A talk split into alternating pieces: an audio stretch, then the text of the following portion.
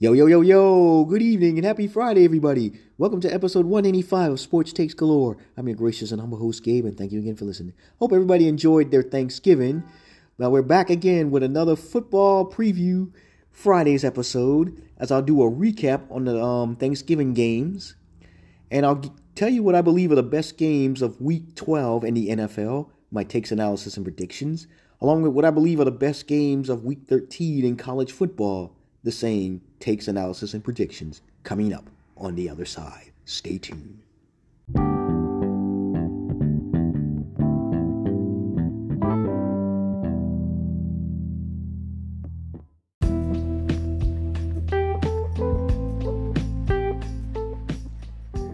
All right, now without further ado, let's get episode 195 started.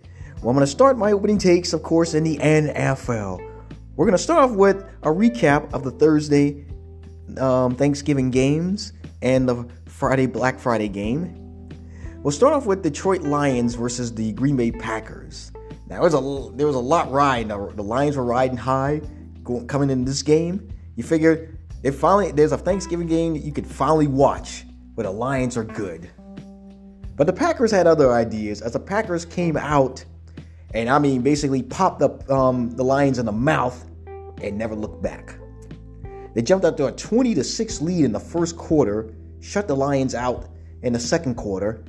The Lions didn't make a um, a push, but their defense was not able to stop the Packers.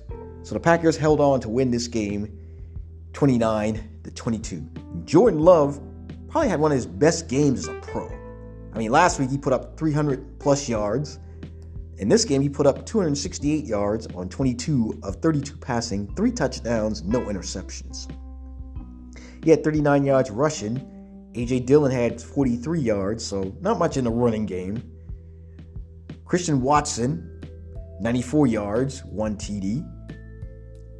On the other side, the, on the Lions, um, Goff had 332 yards, two touchdowns. Montgomery had 71 yards and a touchdown.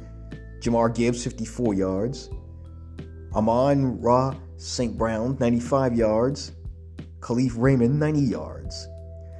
Then the thing that was interesting about this game was the fact that there were so many fourth down calls where both teams were actually going for it, particularly Detroit. So that I ain't seen that many um, fourth down calls, you know, in a game in quite some time. Of course, the Lions failed on just about every one of their um, fourth down plays. So there was there was some turnover on downs throughout. For the for the, the for the Packers, they're now five and six. They still have it. They're still in the hunt for a playoff spot. Of course, a lot's to have to go their way the rest of the way. But it seems like Jordan Love seems to be um, telling the front office, you, "You're giving me ten games to show what I can do. Let me show you." And he's come through. Now this is their second win in a row, but the rest of the rest of their schedule looks like this: the Chiefs, that's gonna be tough. Giants, Bucks, Panthers, Vikings, and Bears. So it's gonna be interesting to see if they can pull off some of these wins and maybe sneak in the playoffs. As for the Lions, the only thing this loss does for them is it knocks them third in the NFC as far as, you know, getting that number one spot with home field advantage throughout the playoffs. There's still a chance, but they're gonna have to win the rest of the way and hope some things go, you know, their their way as well. For other teams, basically the Philadelphia's and my and my Niners. Here's what the Lions have coming up. They have the Saints, Bears, Broncos, Vikings, Cowboys, and and Vikings again. So not especially those last three games are not going to be easy. I would even say fourth if you count um, Broncos, knowing that they've seemed to um, got their um, foot setting. So it's gonna be interesting to see what the Lions do going forward. Now let's move on to the Cowboys versus the Washington Redskins.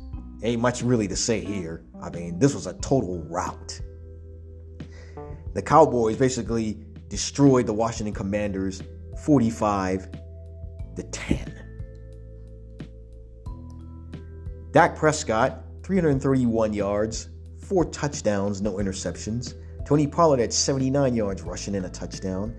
Brandin Cooks, 72 yards and a TD. CeeDee Lamb, 53 yards and a TD. And of course, um, on the defensive side of the ball, DaRon Bland had his fifth pick six of the year, and that's that's the most by a by a player in NFL history. He's got more touchdowns than a lot of receivers and tight ends, and he's playing on the defensive side of the ball. In a losing effort, Sam Howell 300 yards, no touchdowns, and interception. Brian Robinson 53 yards. Anthony Gibson 21 yards. Curtis Samuel 100 yards. Jahan Dotson 52 yards and McClellan 50 yards. For the Cowboys, they seem to be on a roll. I mean, Dak Prescott has been putting up some big numbers lately. And CeeDee Lamb, even though he didn't have a great game, I mean, he was balling out prior to prior to this game. But you know, they didn't really need him. They didn't really need him. So for the um Cowboys, it gets a little bit tougher. So now that they've, they've, they've, they've won three in a row, let's see what they do with these with the remaining schedule.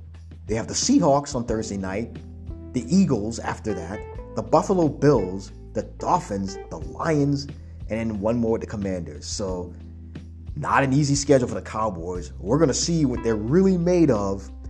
If they're if they're if they're a Super Bowl contending team that some think that they are. As for the Washington Commanders, it's just downhill from there. After this game, River, River, Riverboat Ron Rivera fired his defensive coordinator, Jack Del Rio. You know what? I believe that there's a chance that he's going to be falling right out the door. It's just going to be a few weeks later. As Ron Rivera has not had but maybe one winning season in a, in a long time. And he's only carried the Washington Commanders to, to the playoffs, I think, only one time during his tenure. They got new ownership, new GM. So they're not obligated to keep Ron Rivera going forward. And there's a good and I believe there's a good chance at the way the season is going, we're gonna be looking we're gonna have a new coach in um in the commanders. Could be Eric Bieniemy, who knows? Anyway, let's move on now to the Seattle Seahawks taking on my San Francisco 49ers in the night game. Basically, total domination by my Niners as they won this game 31 to 13. The only touchdown the Seahawks had was a tip pass from Brock Purdy that turned into a pick six for the Seahawks. After that, the Niner defense played lights out. Not only just in the front seven, but the secondary. Mean, kudos to my man, my man Charvarius Ward. He held DK Lockett, DK Metcalf to 32 yards receiving. Lockett only had 30 yards receiving. So it's not just him, but kudos to Charvarius Ward, Ambry Thomas, and the rest of the secondary for holding it down. And even the rookie,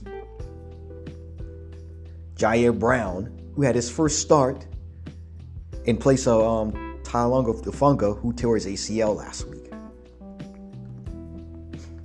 Brock Purdy didn't have a great game, but pretty decent. 20 of 30, 209 yards, a touchdown, and that one bad interception. Christian McCaffrey had 114 yards rushing and two touchdowns. Elijah Mitchell, 39 yards. Glad to see he got in the game and at least got 40 yards. You know, Coach Shanahan has to learn how to you know, manage McCaffrey playing all the time because he, need, he needs to be fresh for the playoffs. Deebo Samuel had 79 yards, but he also had 15 yards rushing and a touchdown. Brandon Aiyuk had 50. He didn't do much in this game, but he made the knockout punch touchdown catch in the fourth quarter that put the Niners up 31 to 13, and that was the final score. He had two catches for 50 yards. Christian McCaffrey 25 yards. Kittle didn't do much in this game, just 19 yards, but it was a Deebo type of game in this one. For the Seahawks, Geno Smith had 180 yards and one interception. Didn't get much in the running game. Um, Zach Charbonnet had 47 yards rushing. Geno Smith had 21 yards. The leading receiver was um, Jaxon Smith, Naja Naga Baget, whatever. I sorry if I mispronounced his name. He was a receiver from Ohio State at 41 yards. For my Niners, they're eight and three, and now they get three days of rest before their big showdown next week versus the Philadelphia Eagles, and that game could determine whether they can get the number one spot and get that first round bye throughout the playoffs. We all know when everybody's healthy, this team is hard to beat. For the Seahawks, they're not completely out of it yet. But the chance of them winning the um, NFC West Division has gone down tremendously. Now that they're down, they're, they're behind the Niners by three games. And now this game against the Cowboys coming up this Thursday is going to be a very important game for them because they're on they're on the cuffs right now of the playoffs. And they got one they, they got one of the spots held down for right now, but a loss on Thursday and they're going to be they're going to be knocked down to being in the hunt. All right, let's move on to the Black Friday game, which was the Jets versus the Miami Dolphins. The Dolphins pulled away from this game 34 to 13. As usual, the Jets have no offense. Their quarterback um, situation is equally as bad, even with um, Tim Boyle at quarterback.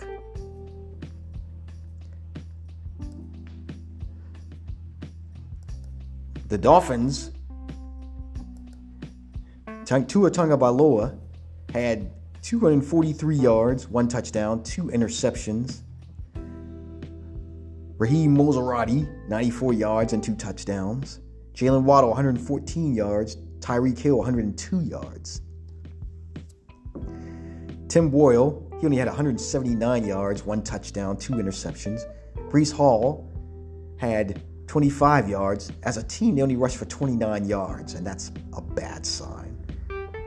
Garrett Wilson, 44 yards and a touchdown.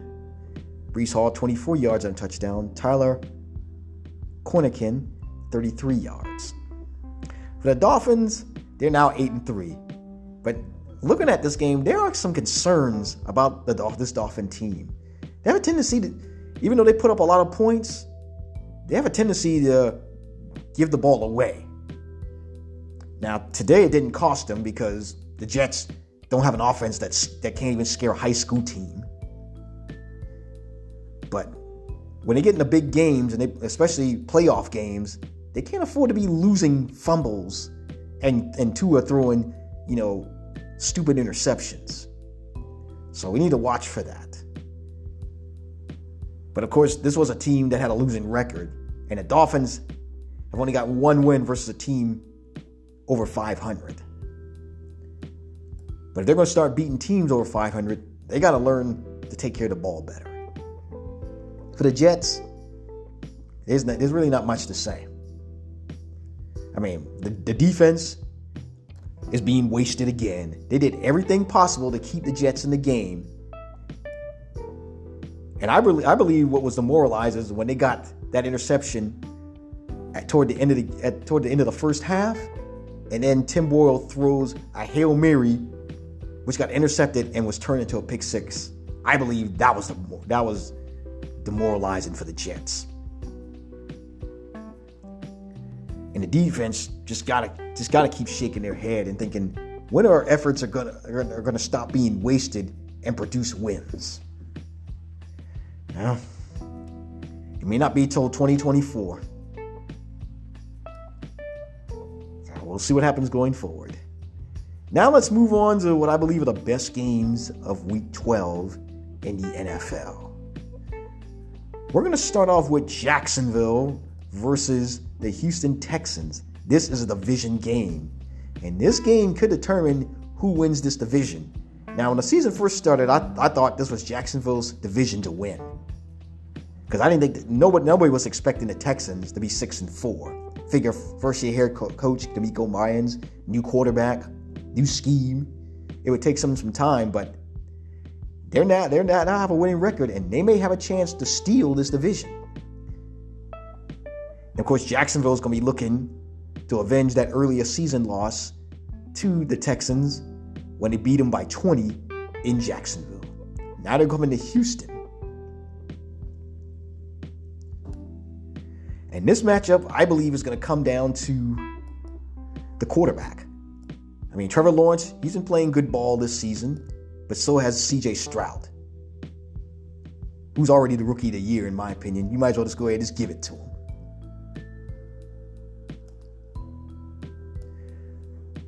So it's gonna be. Uh, so I believe this game is gonna come. I don't think this game is gonna be a 20 point victory like last time. I think Jacksonville is gonna come out and they're gonna play hard. I think both of these defense they are both a little suspect for the for the, for the most part.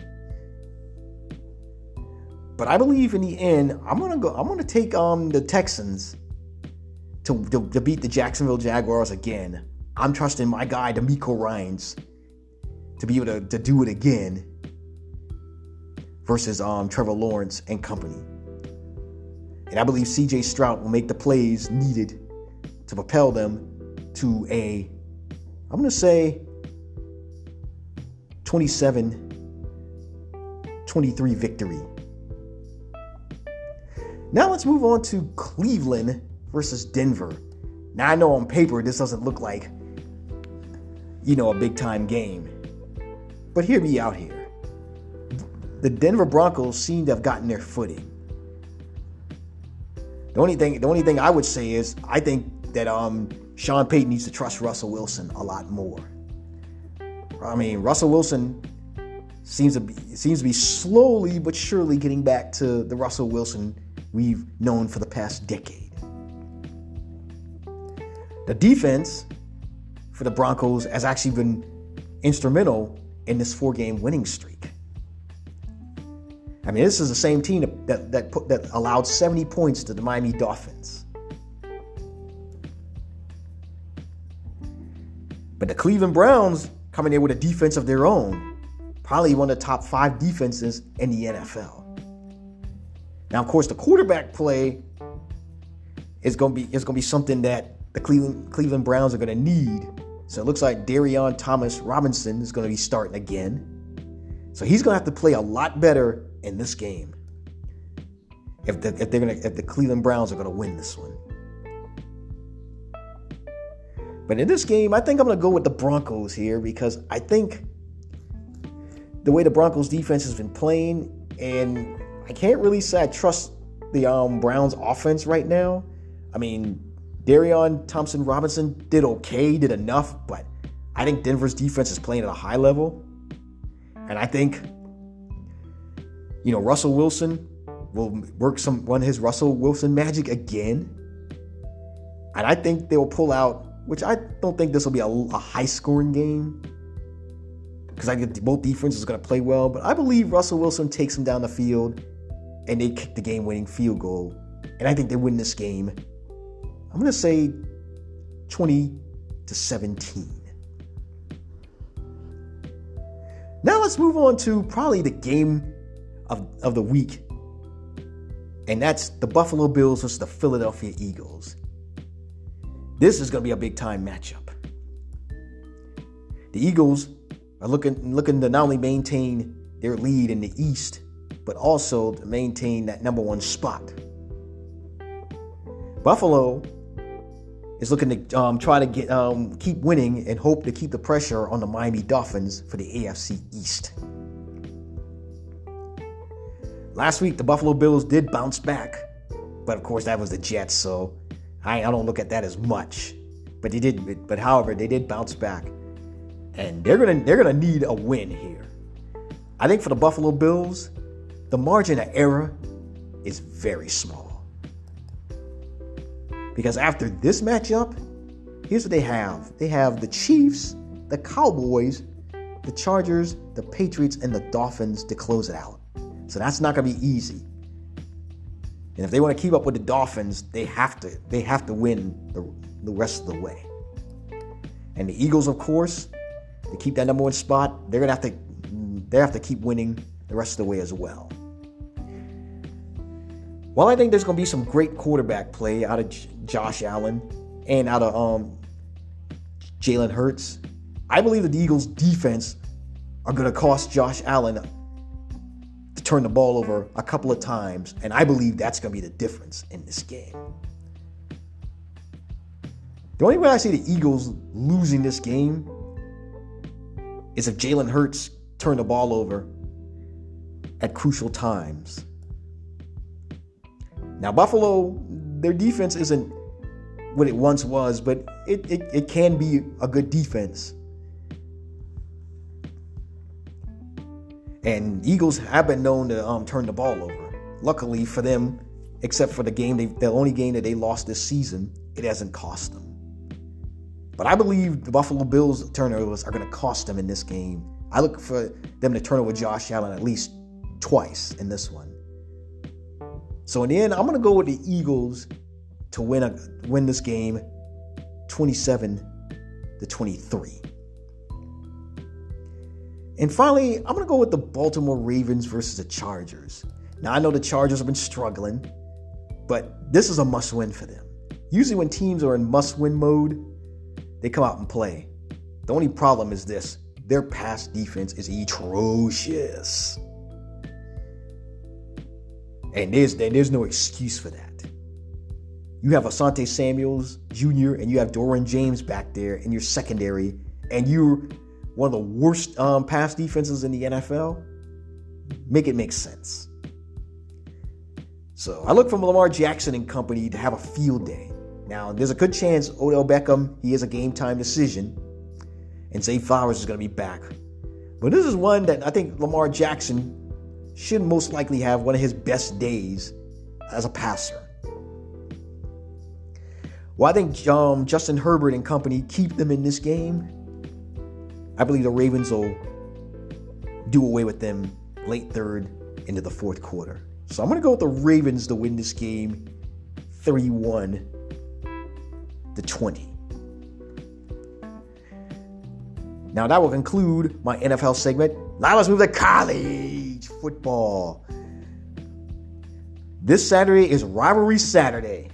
Now, looking at, of course, the slate, I mean, a lot of some of these games you got to be thinking, hmm. But of course, during the you know rivalry Saturday, you know, no matter what the records are, when the rivals come, most most of the time they turn out to be better games than not. Let's just start with the biggest one: Ohio State versus Michigan. Now, of course, now, now they're battling to play in the um, Big Ten championship the following Saturday. You're also playing for a spot in the college football playoff. Both of these teams are 11 and 0. And the loser is most likely going to be out of the playoff picture, barring other um, teams. Now, of course, Michigan is not going to be without Jim Harbaugh, who's still serving that suspension.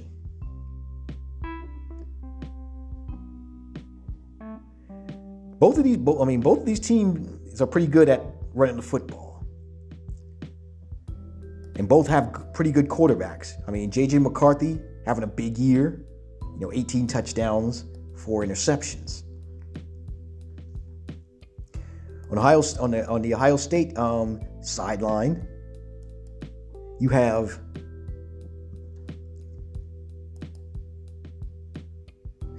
you have Kyle M- M- McCord, who's got 22 touchdowns and four interceptions. But of course, Ohio State has probably the most unstoppable wide receiver in college football, Marvin Harrison Jr.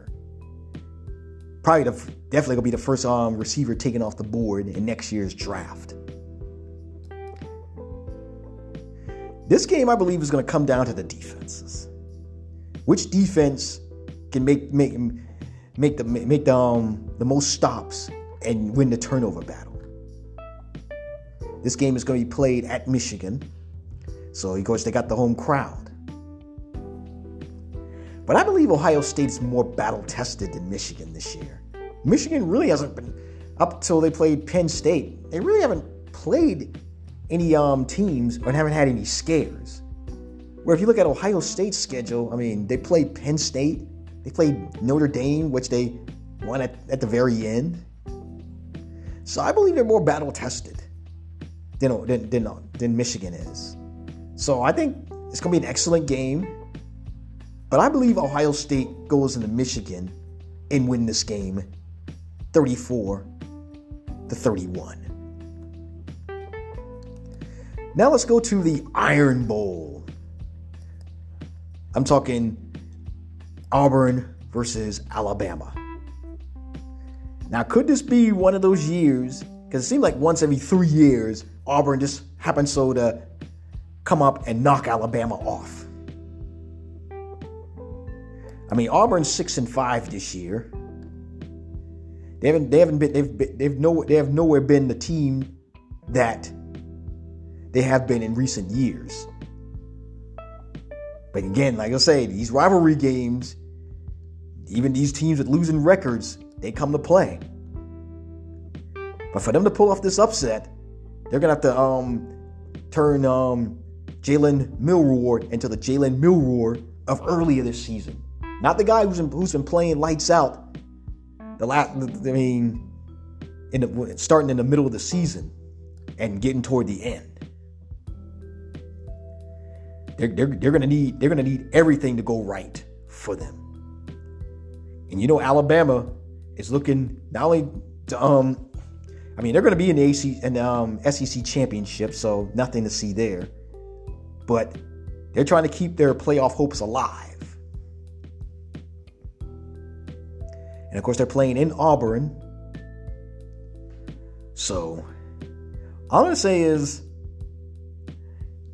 as I, as I as I said earlier, usually once every three years they there's a lightning a lightning lightning strikes and they just come in here and, and shock Alabama.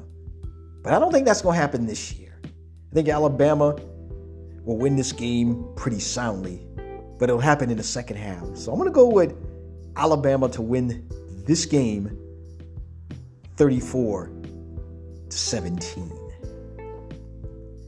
Now I'll, I'll go with one more game I'm going to go with the one in my home state of South Carolina, known as the Palmetto Bowl Clemson versus South Carolina.